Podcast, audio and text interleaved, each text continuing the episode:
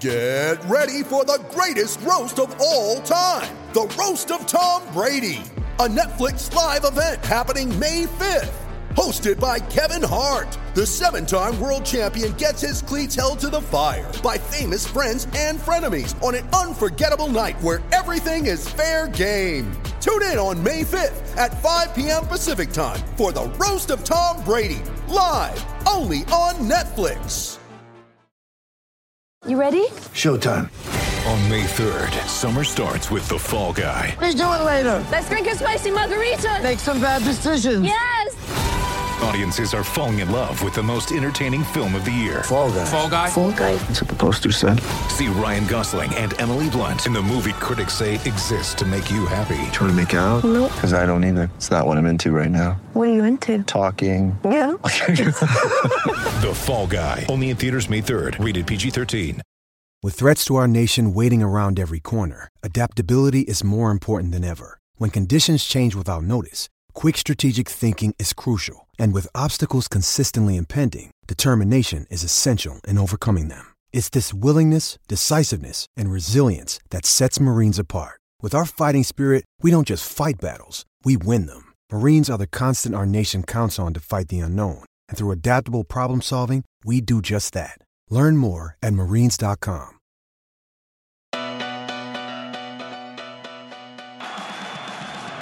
Phillips to Charteris to Faletau. Tackled by Zarzewski on the 22. This is Phillips!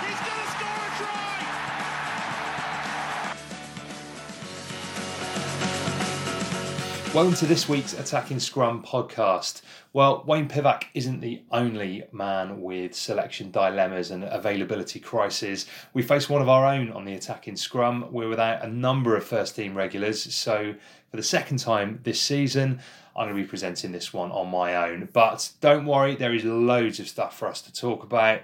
We'll be starting by having a look at a, uh, a roundup of the European action from this weekend in relation to the Welsh regions. And unfortunately, you'll have seen by now that all four of them lost, which is uh, the most depressing kind of weekend for uh, for Welsh rugby fans because there is there's very little to cheer about. Still are a few permutations which mean that, that some of the sides could potentially go through in the in the Challenge Cup. Sadly, not in the Champions Cup. The Ospreys' hopes were, were dead and buried a long time ago. But we will be having a look back at that and some of the other talking points from Europe, uh, in particular, kind of Rhys Carré's red card, which seemed to cause a bit of a furore on social media.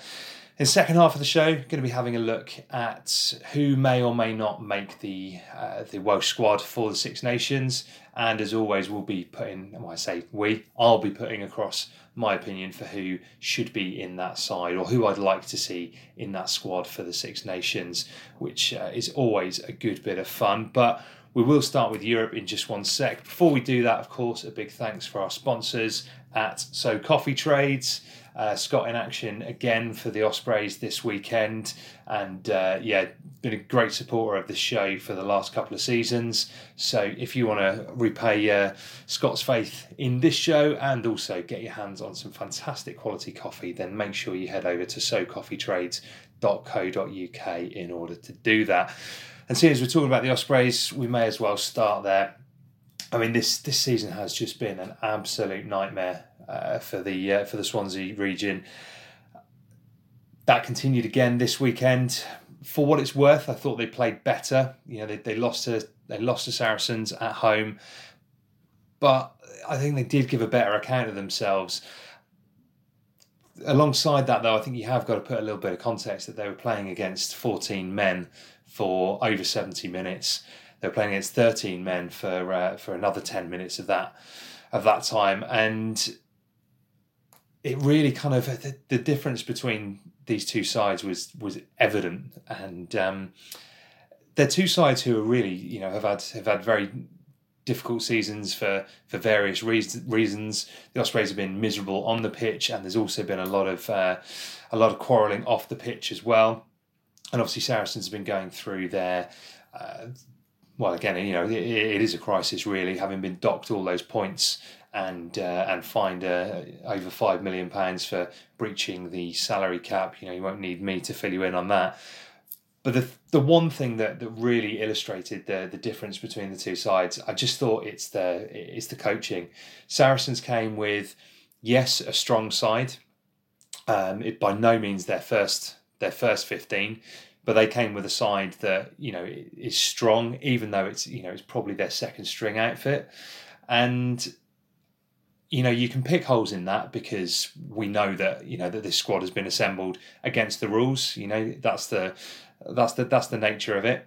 But what they have done is they've brought through an incredibly talented crop of young players who are coached in a really really professional manner and have de- you know they've developed into into really quality players and they play like a side that, that's been well well coached and you could see it you know even though it would be very easy for Saracens to have to have kind of given up a couple of weeks ago after having a bit of a stuttering start to the Champions Cup and also the off-field distractions. But you could tell they, they really wanted to they really wanted to win that game. And even though they went down to 14 men, they never felt like they were out of it.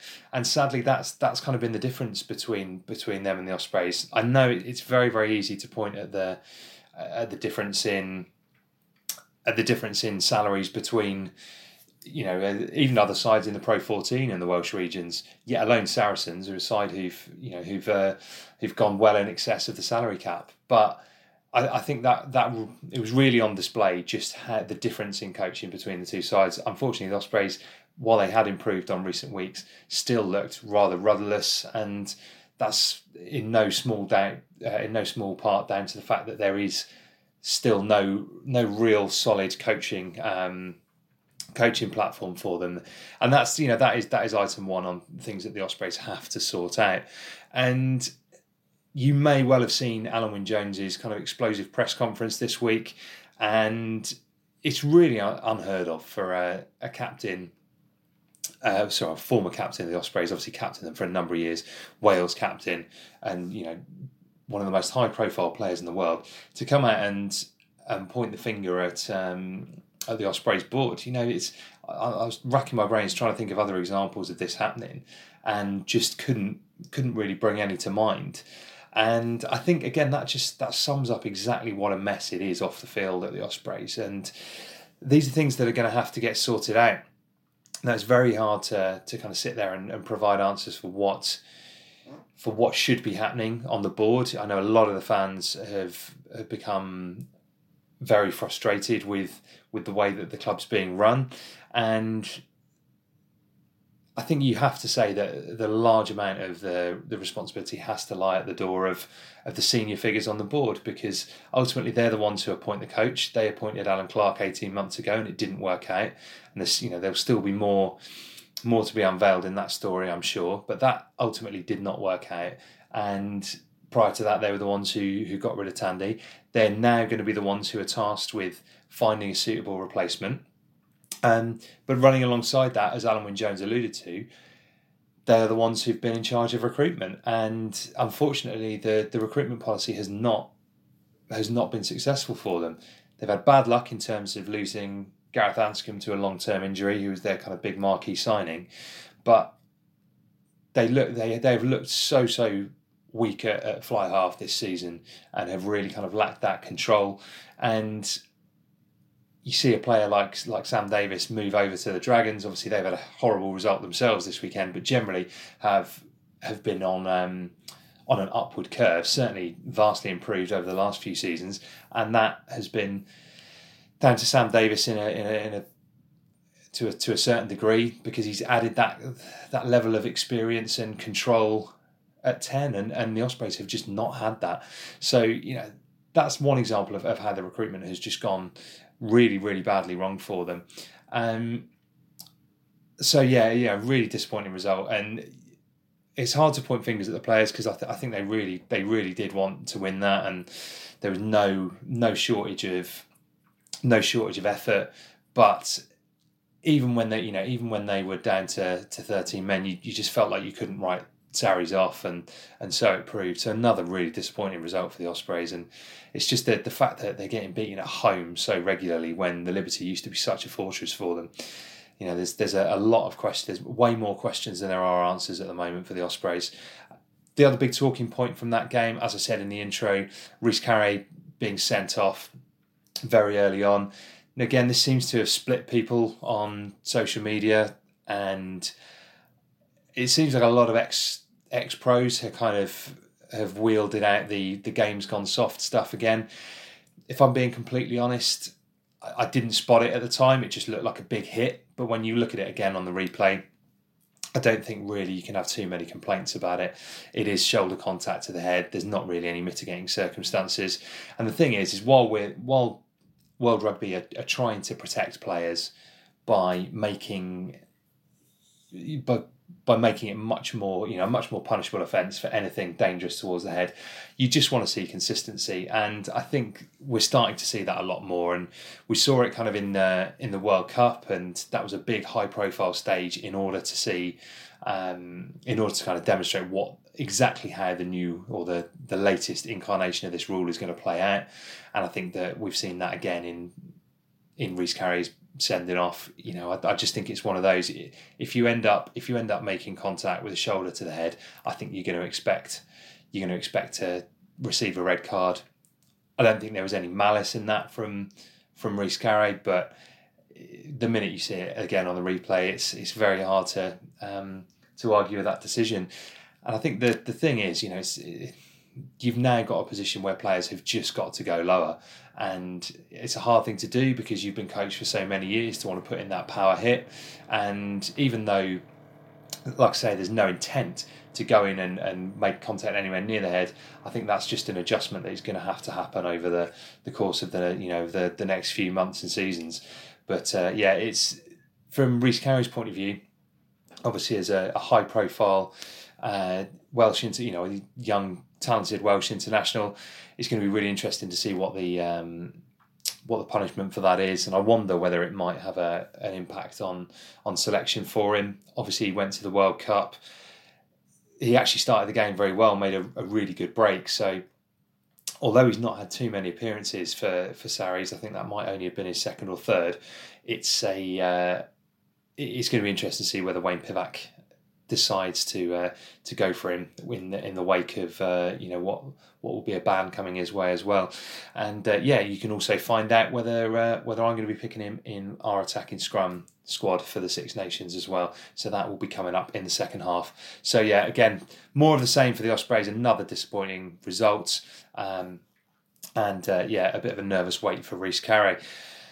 Onto Scarlets, and uh, yeah, they were just absolutely blown away by Toulon. It's one of the most powerful packs I think I've uh, I've ever seen, and that probably should come as uh, should come as no surprise. You know, when you got the likes of uh, you got the likes of Etzebeth in that pack, and you know that that's one of the biggest second rows uh, second rows I've ever seen. It was um, hugely powerful performance from Toulon and yeah, they really just had uh, had too much for the Scarlets, which puts a massive dent in in their hopes for uh, for qualifying.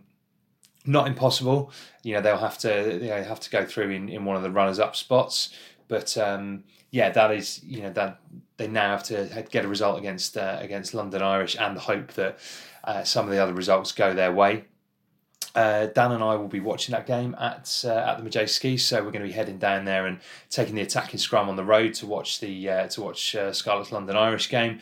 So yeah, we'll be recording next week's pod uh, from down there.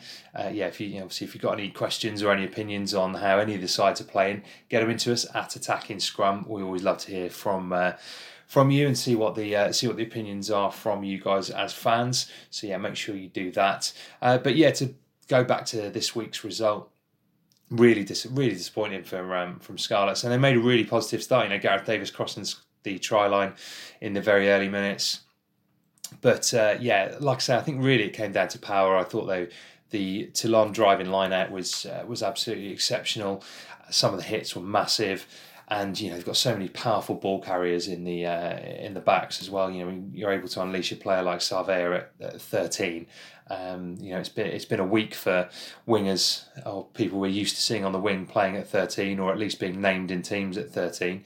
With um, with uh, George North obviously doing that role for uh, for the Ospreys and Josh Adams initially named at 13 for the Blues before ending up playing on the wing.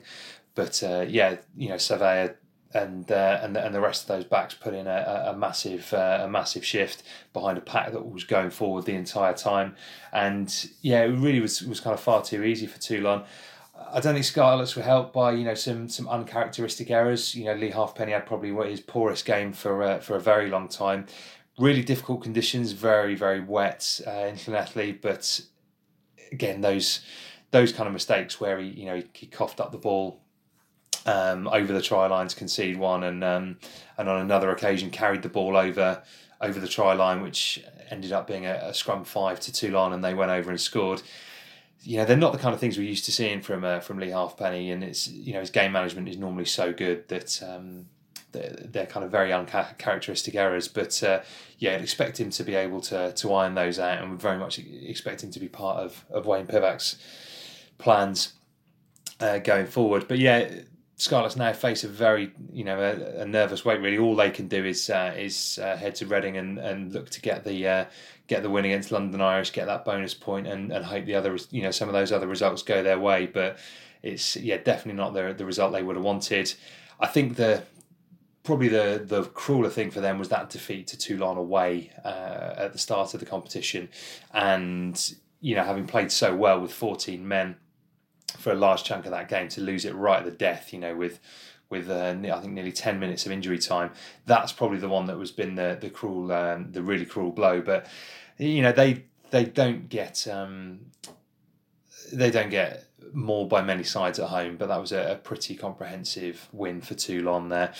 Dragons, while we're talking about comprehensive wins, uh, absolutely battered by um, go who they played, not Bayonne, no Castres. Sorry, yeah. So Dragons were battered by Castres, and yeah, that again, that that is a dent. But actually, the Scarlets losing is a is a is a positive for the Dragons. So they will go into the final round knowing that they you know they'll need to win and and get. Um, I think they need a bonus point win against Enisei at home, and that will probably be enough. Uh, to get them through to the knockout round. So while it's a disappointing result for them, I actually have to say I haven't seen this game, and I won't go into. I won't. I promise. Promise not to go into another rant about the coverage of the Challenge Cup, which yet again, you know, week in week out is terrible. But I haven't seen that game. But obviously, the scoreline speaks for itself. and having spoken to a couple of people who uh, who have seen the game, you know, it's uh, again just a, a, question of being uh, absolutely, you know, absolutely kind of outplayed. Uh, but that said, they have got, you know, they they should have um, had their destiny in their own hands. Enisei haven't picked up any points at all during this competition, so you'd expect the Dragons to be able to to go out and, and get that win um, at Rodney Parade on Friday.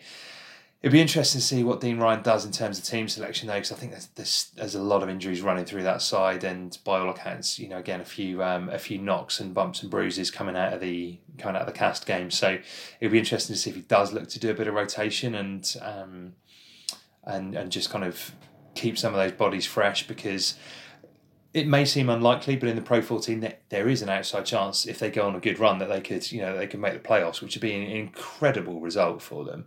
Um, personally, I, I, don't know. I, I, think you just got to go out and get that win against uh, get that win against uh, Enisei.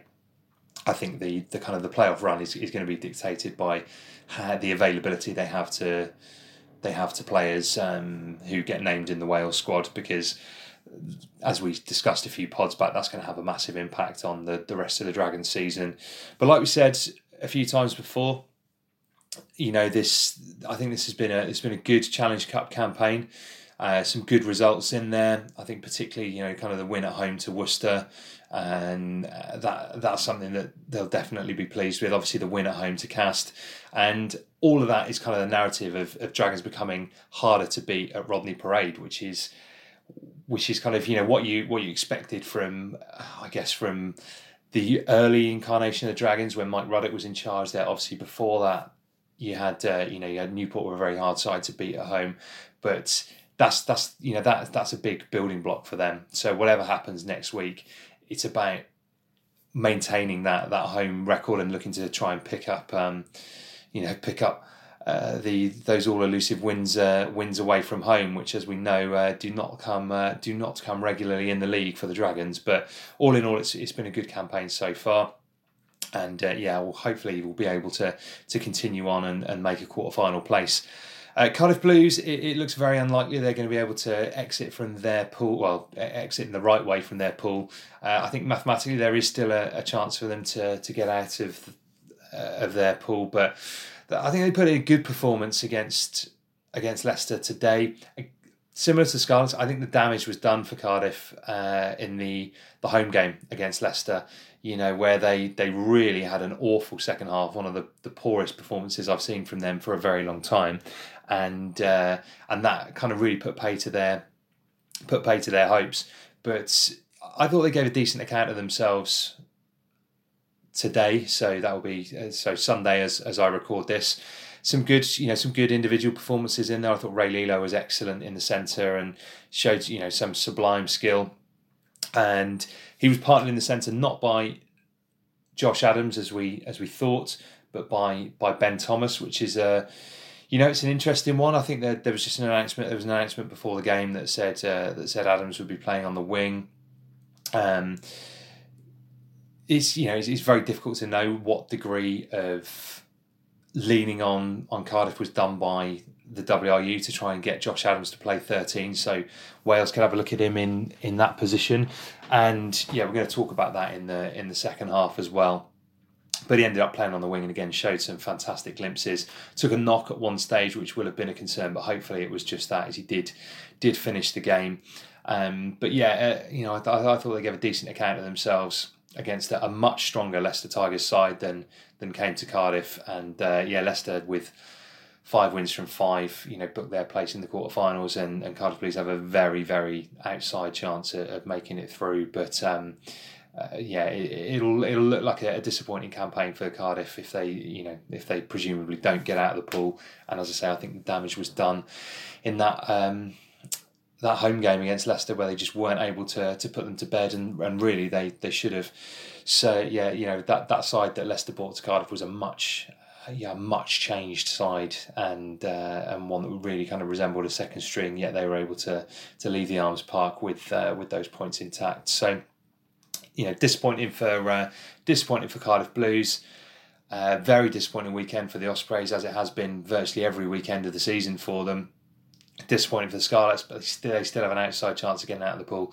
And Dragons really they they've just got to get that result next week, and uh, and they should be able to make it out of the pool and into the quarterfinals. Which you know I, I think as a Dragons fan myself, and I'm sure a lot of the, the Dragons faithful would say you know to if you'd have said at the start of the season you'd be making it to a quarterfinal of the of the Challenge Cup, that gives you something to to cheer about. And and generally, Dragons have gone into every weekend, not every weekend, but have gone into most games this season, um, and been and being competitive in the in the vast majority of them. So, you know, I think as you say, it's been a massively improved season for them so far, and a, a quarter final place would be. Um, would be really nice, and, and you know, a nice quarter final draw out of that would be uh, would yeah give uh, give the Dragons faithful something to something to uh, to get behind and, and cheer. Right, second half, we will be having a look at uh, the squad that Wayne Pivac is going to be announcing, who we think will be in there, and uh, yeah, I'll be picking the side that I would like to see, or the, the squad that I would like to see during the Six Nations, and all of that is coming up after this very quick break. This is Nicky Smith. You're listening to Attacking Scrum, sponsored by So Coffee Trades. Right, time now to have a look ahead to the Six Nations, which is not that far away. Wayne Pivac will be naming his squad for the tournament on Wednesday. And uh, yeah, we of course will have reaction to that on the podcast next week. But as we always like to do at this point during the season, uh, normally myself and Dan would pick the sides. I, I tend to pick the forwards. Dan tends to pick the uh, pick the backs, being a, a silky number ten himself. But uh, in the absence of, uh, of a co-host this week, I'm going to be having a look and and selecting um, selecting my side or my squad rather for who uh, who I would like to see in that in that side that Wayne Pivac is going to be naming. Um, I suppose first up, it's you know it's worth having a look how many how many players do we think he's going to name. I, I don't know. My gut says it's going to be around the 38 mark Gatland tended to go for 37, 39 during his um, his time in charge. So yeah, I think we'll um, yeah, I, yeah, we'll work on the basis that there's going to be that there's going to be kind of 38 players in there, and um, and what that means is I would expect to see three loose head props, uh, three hookers, and probably you would imagine four tight heads. Um, you know, if years gone by or anything to go by, just because it's you know it's such a, a troublesome position. So I don't know that that's what I would kind of expect to see in there. Uh, with that in mind, let's start with the loose heads. Um, one player I think is absolutely nailed on is Wyn Jones. I think he's made that number one shirt his own. If I'm honest, I think his his scrummaging has just been superb and put in a great shift during the World Cup. So for me, I think he's uh, I think he's he's nailed on to. I think he's nailed on to start, to be honest, and uh, I'd certainly be having him um, as my first choice, number one. As I said earlier, I, th- I think Rhys Carré is going to miss out, and I suppose if I was selecting the squad, you know, if you if you take thirty, if you if you take one extra, you could have, I suppose you could have him in there. But I'm going to work on the basis that he's going to miss out on on the the premise that he's got a, a ban coming his way for the uh, for the sending off. And with that in mind, I think it'll be uh, Nicky Smith and Rob Evans who uh, who make it into the squad, and I'd probably be doing the I'd probably be doing the same thing. Uh, you know, again, Nicky Smith was probably the um, uh, you know was a not outstanding performer, but certainly gave a good account of himself during the World Cup. You know, we know what we're going to get from Nicky Smith. He's fantastic around the park, and we know the emphasis that Wayne Pivac's side is going to place on the breakdown. You know, Sam Warburton's involvement there kind of tells you everything you need to know. And he himself this week, um, kind of when talking to the press again, has said how important the breakdown is and how important it's going to be for Wales. You know, there's um, when we're when we're looking at the the scrummage as well. You know, I think his his Warburton's quote was something like. 10 you know you get you might get 10 or 15 scrummages a game but there might be 100 breakdowns. So i think players like like nicky smith are going to be are going to be viewed very positively because of what he can do in and around the breakdown. We know his scrummaging work isn't necessarily the strongest part of his game but he's got plenty of international experience. I'll be going for him there as well. Uh, rob evans starting to play his way back into form. Obviously he was hugely disappointed to miss out on the world cup squad but I would expect to see him in that squad. I'm pretty certain that Pivac's a big admirer of his, and as I say, in the in the absence of uh, of Rhys Carré's availability, um, depending on what band he gets, I suppose I, I, think Rob Evans will, will nick it, and that's probably what I would do there as well.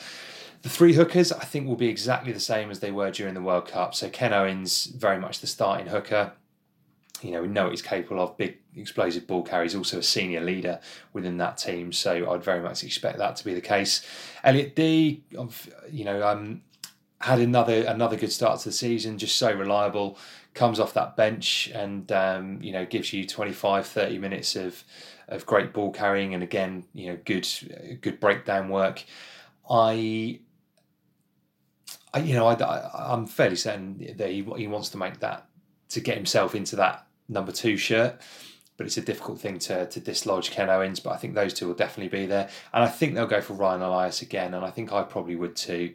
Um, you know, obviously, I, I could be very biased and go for our good mate Scott Otten. But, um, you know, I think it is difficult for anyone in that in that Osprey side to make a, a huge impact given how how bad they've uh, they've been this season. That said, actually, hooker is one of the positions where they have been well. Uh, they have been kind of well represented. Scott's played, uh, you know, I think he's he's played well this season. Sam Parry's had some good games too, and um, and they've got Dewi Lake down there as well, who's a you know big prospect for the future. But I think they'll go for Ryan Elias. I think he is that kind of natural third choice uh, hooker within the squad. Tight head, massive blow here that uh, that Thomas Francis isn't going to be uh, isn't going to be available for them. You know, again we've said how important it is uh, around the park, but scrummaging, you know, if you've got a, a, scrummager as solid as as Tom Francis, that is a huge asset to the um, a huge asset to your side. So that is a, a you know an undoubted an undoubtedly a massive blow for um, for Wales not having him in there. Obviously featured heavily during uh, during Rugby um, World Cup. Now I think in terms of who might who might replace him in there. I could see WillGriff John uh, of Sale getting um, uh, getting getting the nod there, and I think that'd be a really interesting one. Um, obviously, he's um, yeah with a, with a name like Will Griff, you'd, you'd expect him to be uh, Welsh qualified. I think he's born in Plymouth. Um, but uh, yeah, played uh, played down at Pontypridd and Cardiff and um, and has played uh, age grade rugby for for Wales. Not seen a huge amount of him myself, but you know he's he's an absolute unit. He's uh, 20 and a half stone and uh, is a good scrummager and good around the ball. So I think in the in the absence of um, in the absence of Tom Francis, I think he'll he'll get the nod there, and I think that's uh, that's the, the decision I'd be going for as well. Um, so yeah, I, I think WillGriff John will get the nod there as a, a kind of a like for like uh, replacement for Tom Francis, and with a view to the future as well. You know, having a, a solid scrummager in there is going to be um, is going to be a big bonus. Leon Brown, I think, is another player who's going to be in there. He's um, had an excellent season so far we know, you know, he's a great ball carrier. He's very dynamic, good at ruck time. Um, whether that's you know whether that's looking to win you a bonus turnover or just smashing into rucks, really good, you know, really strong prospect. The question mark has always been over his scrummaging, and uh, you know, although he's perhaps not, you know, the finished well, he's not the finished article from an international perspective in terms of his scrummaging.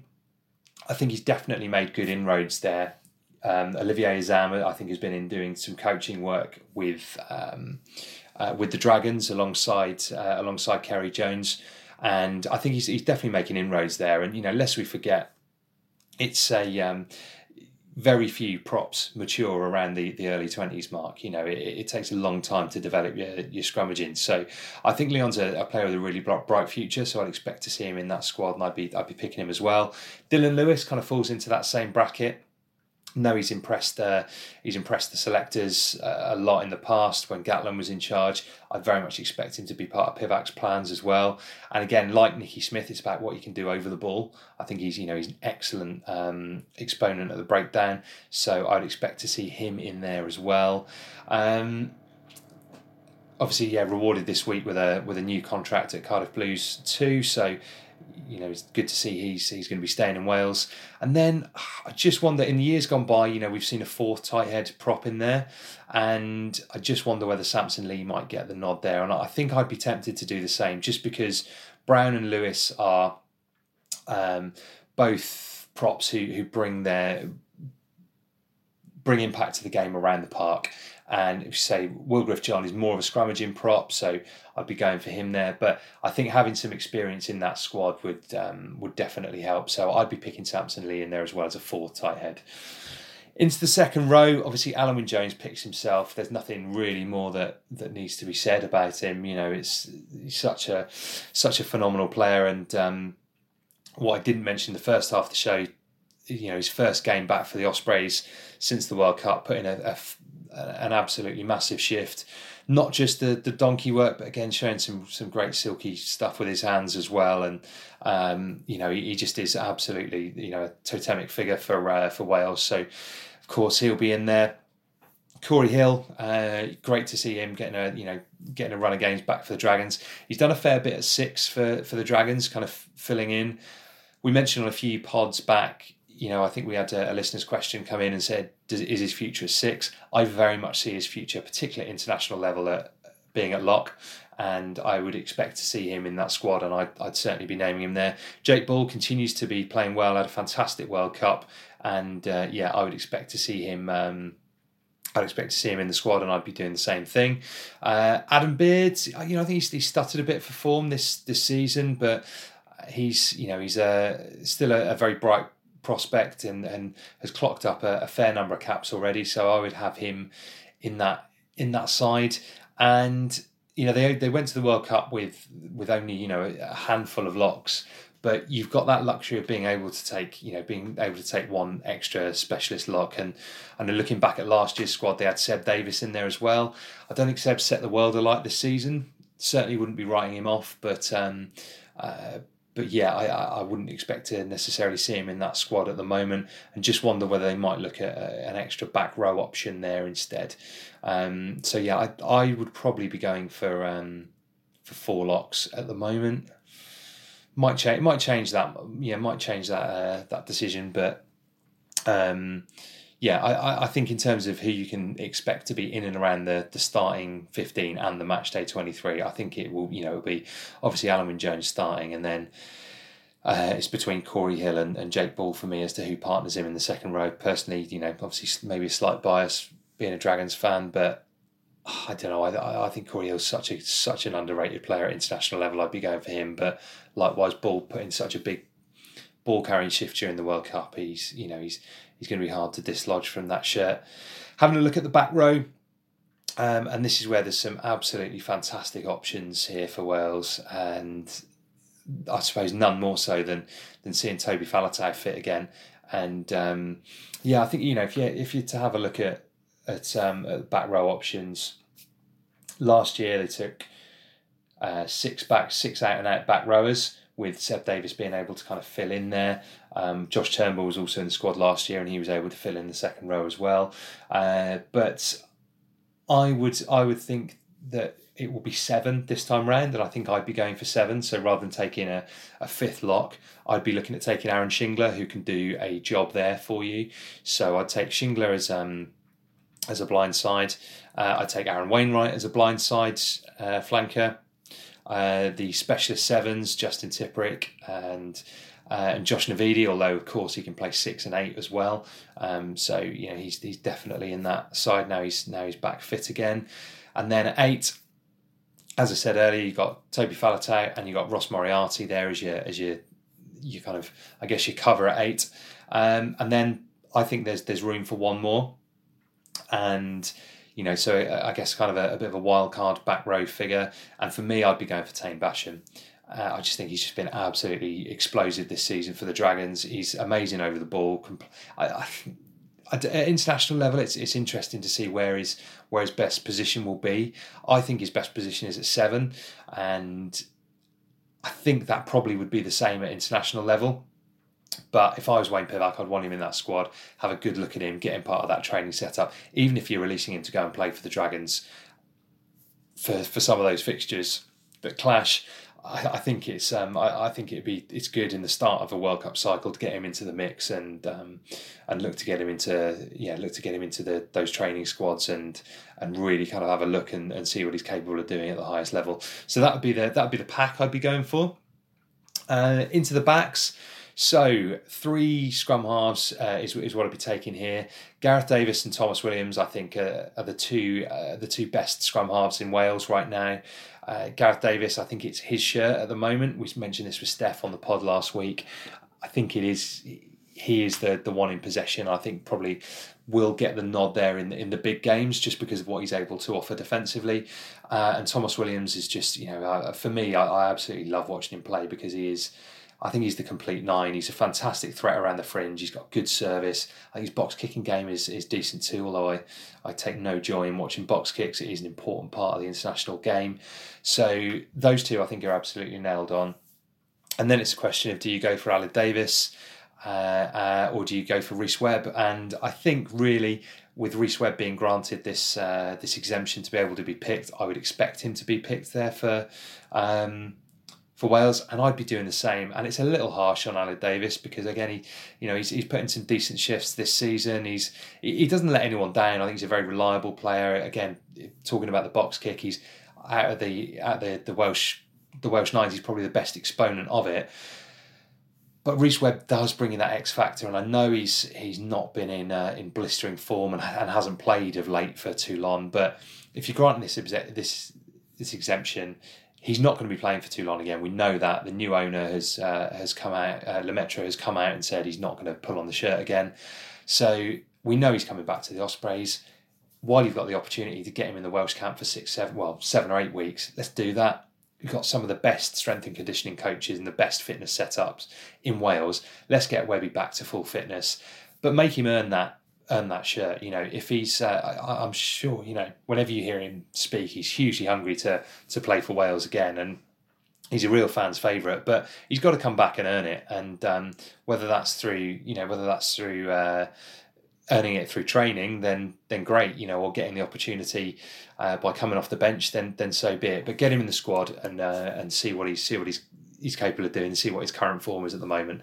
That's how I'd be playing it. On to outside half. Now, last year, Gatland um, went for, uh, I think he had four outside halves in there with uh, with kind of Rhys Patchell and, and Gareth Anscombe able to to offer some cover at fullback. Now this time round, you haven't got that option because both Patchell and Anscombe are injured. So I think you're going to need to select a few more specialist players in the back three, and there's no shortage of uh, of kind of uh, fantastic players who um, uh, who are available for selection in the back three. So with that in mind, I think it will be three outside halves. In the World Cup, they only took two, but I think it'll be I think it'll be three this time round, and I'd be doing the same. So Dan Bigg is nailed on. He's going to start 10 for Wales, uh, certainly in all the big games, and I imagine against Italy as well. Um, you know, he's, he's, just a class act, proven proven international, if not world class competitor um, at his absolute best, and he's been playing fantastically well for Northampton. So Biggar comes in uh, straight away into the into the outside half slot. Then it's a question of uh, if you take Jarrod Evans. Uh, I would personally. I you know I think he's he's a bright, really bright prospect we know there's you know there's kind of errors in his game. He's, he's far from being flawless, but uh, you know I'd get him in that side. Get him. I think he's the kind of player that Pivac likes as well. He's a real running ten, um, and he, you know he is able to break games open. Get him in that side. Get you know get him uh, coached by uh, by Stephen Jones and the other coaches, and, and look to look to bring that game on.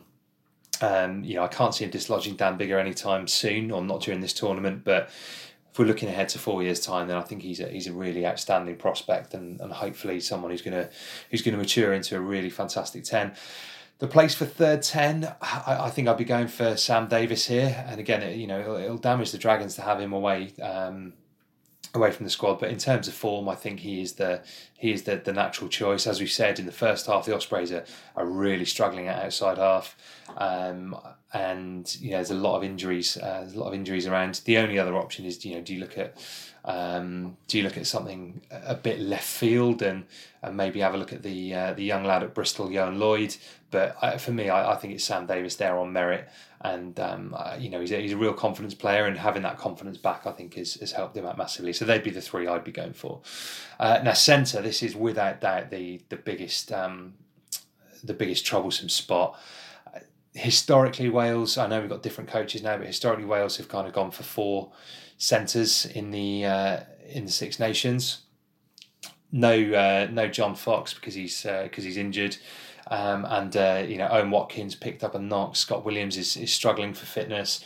Uh, Willis Halaholo is uh, is unavailable, um, you know, having been named in the the autumn international against the Barbarians. So look, Hadleigh Parkes, uh, you know, will be in that side. Hugely experienced, not been playing his best rugby, but he's you know. Uh, he's a real dependable player, I think, when it matters. And in the absence of, of any real experience, I think he's the player who, um, you know, without doubt, will be will be playing. So he'll be he'll be in there as a, your option at twelve. I think Owen Watkin will be in the squad if um, even though he's not necessarily going to be available for the uh, for the opening round of fixtures, so I'd have him in there as well.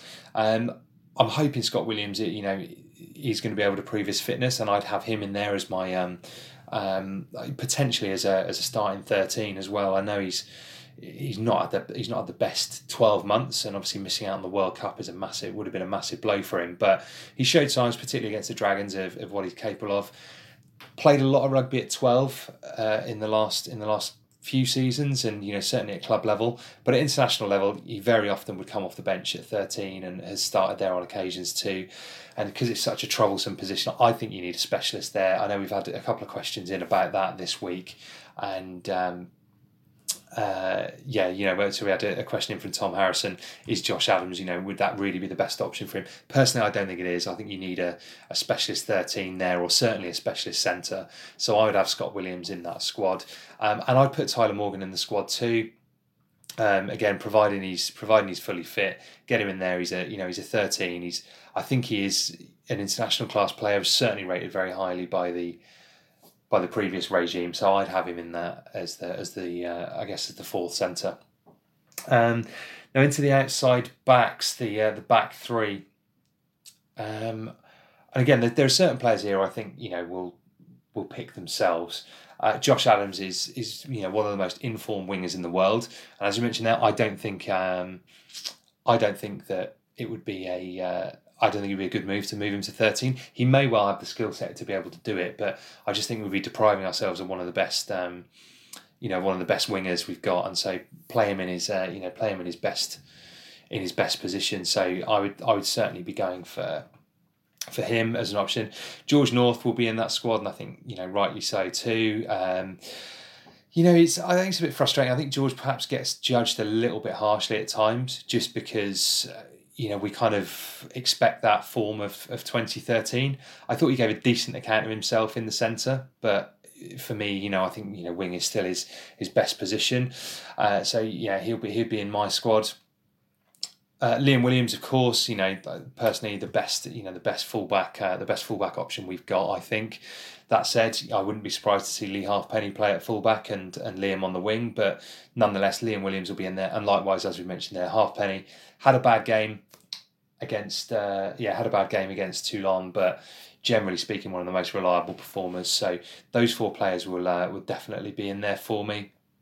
Um, and then you know who else who else gets the nod? Johnny McNicholl, I think I think deserves it on form. You know, kind of out and out ball player. For me, he's he's a winger at international level. I know he's played a lot of rugby at 15 for the Scarlets. Personally, I don't think his kicking game is good enough to play 15 at international level, or it's not at the moment. And but on the wing, I think he can have an absolutely huge impact. And yeah, uh, so he would definitely be in that squad for me. And alongside him, Louis Rees-Zammit. I've you know I've only seen a, a handful of uh, appearances here. Uh, I'm not going to claim to have seen him a number of times like Dan Killick would, although he'd only have seen the highlights reels. But he's a you know he's an outstanding talent from what I have seen. We saw a few years back when Josh Adams was tearing it up and scoring tries in the in the Guinness Premiership, uh, Guinness Premiership in the uh, whatever it's called now, the Gallagher Premiership. Um, it's a, you know it's a hard place to it's a hard place to score tries. It's a really competitive league, and if you're able to do that, like Josh Adams did, there there tends to be something about you. So we know he's got out and out gas. Get him in the squad, see what he's capable of, and um, even if he doesn't play, it's it's great to have him in that lineup rumours of Eddie Jones sniffing around him. Personally, I don't think uh, I don't think Rees has any intention of playing for anyone other than Wales. But while he's in this kind of form, get him in that squad, get him used to being part of the um, part of the setup, establish that relationship with him, and you know if he impresses in training and and they feel confident in him, then and you know maybe it's even the Italy game, get him out there, win that first cap, and. Um, uh, and, and really see what he's capable of at international level. Um, so for me, that, that leaves one more slot in the in the back uh, in the back three, and uh, it's this is this is an interesting one, you know, because I think probably the front runner for it is Hallam Amos.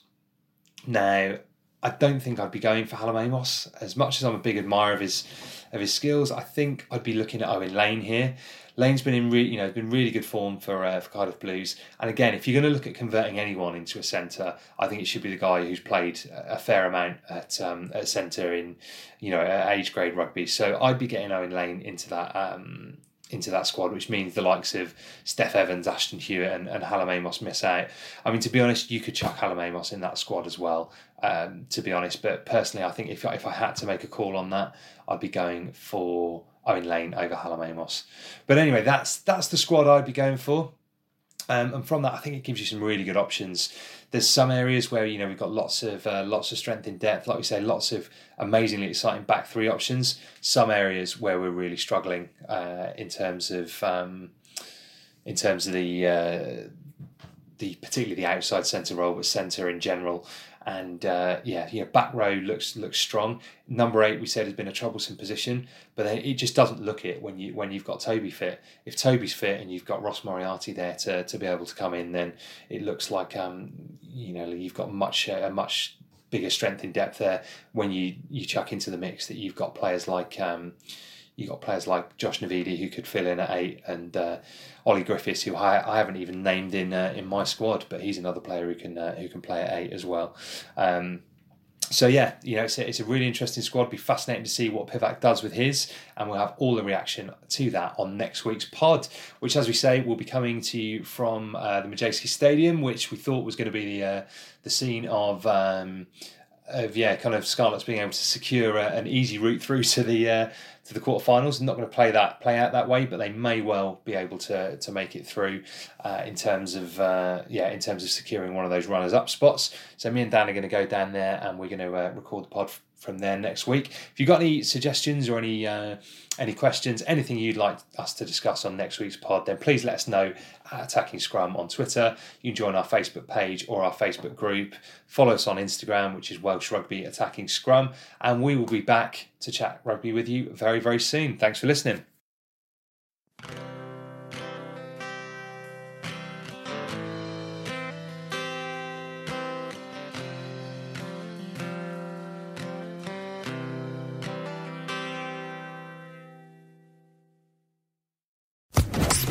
Social Podcast Network.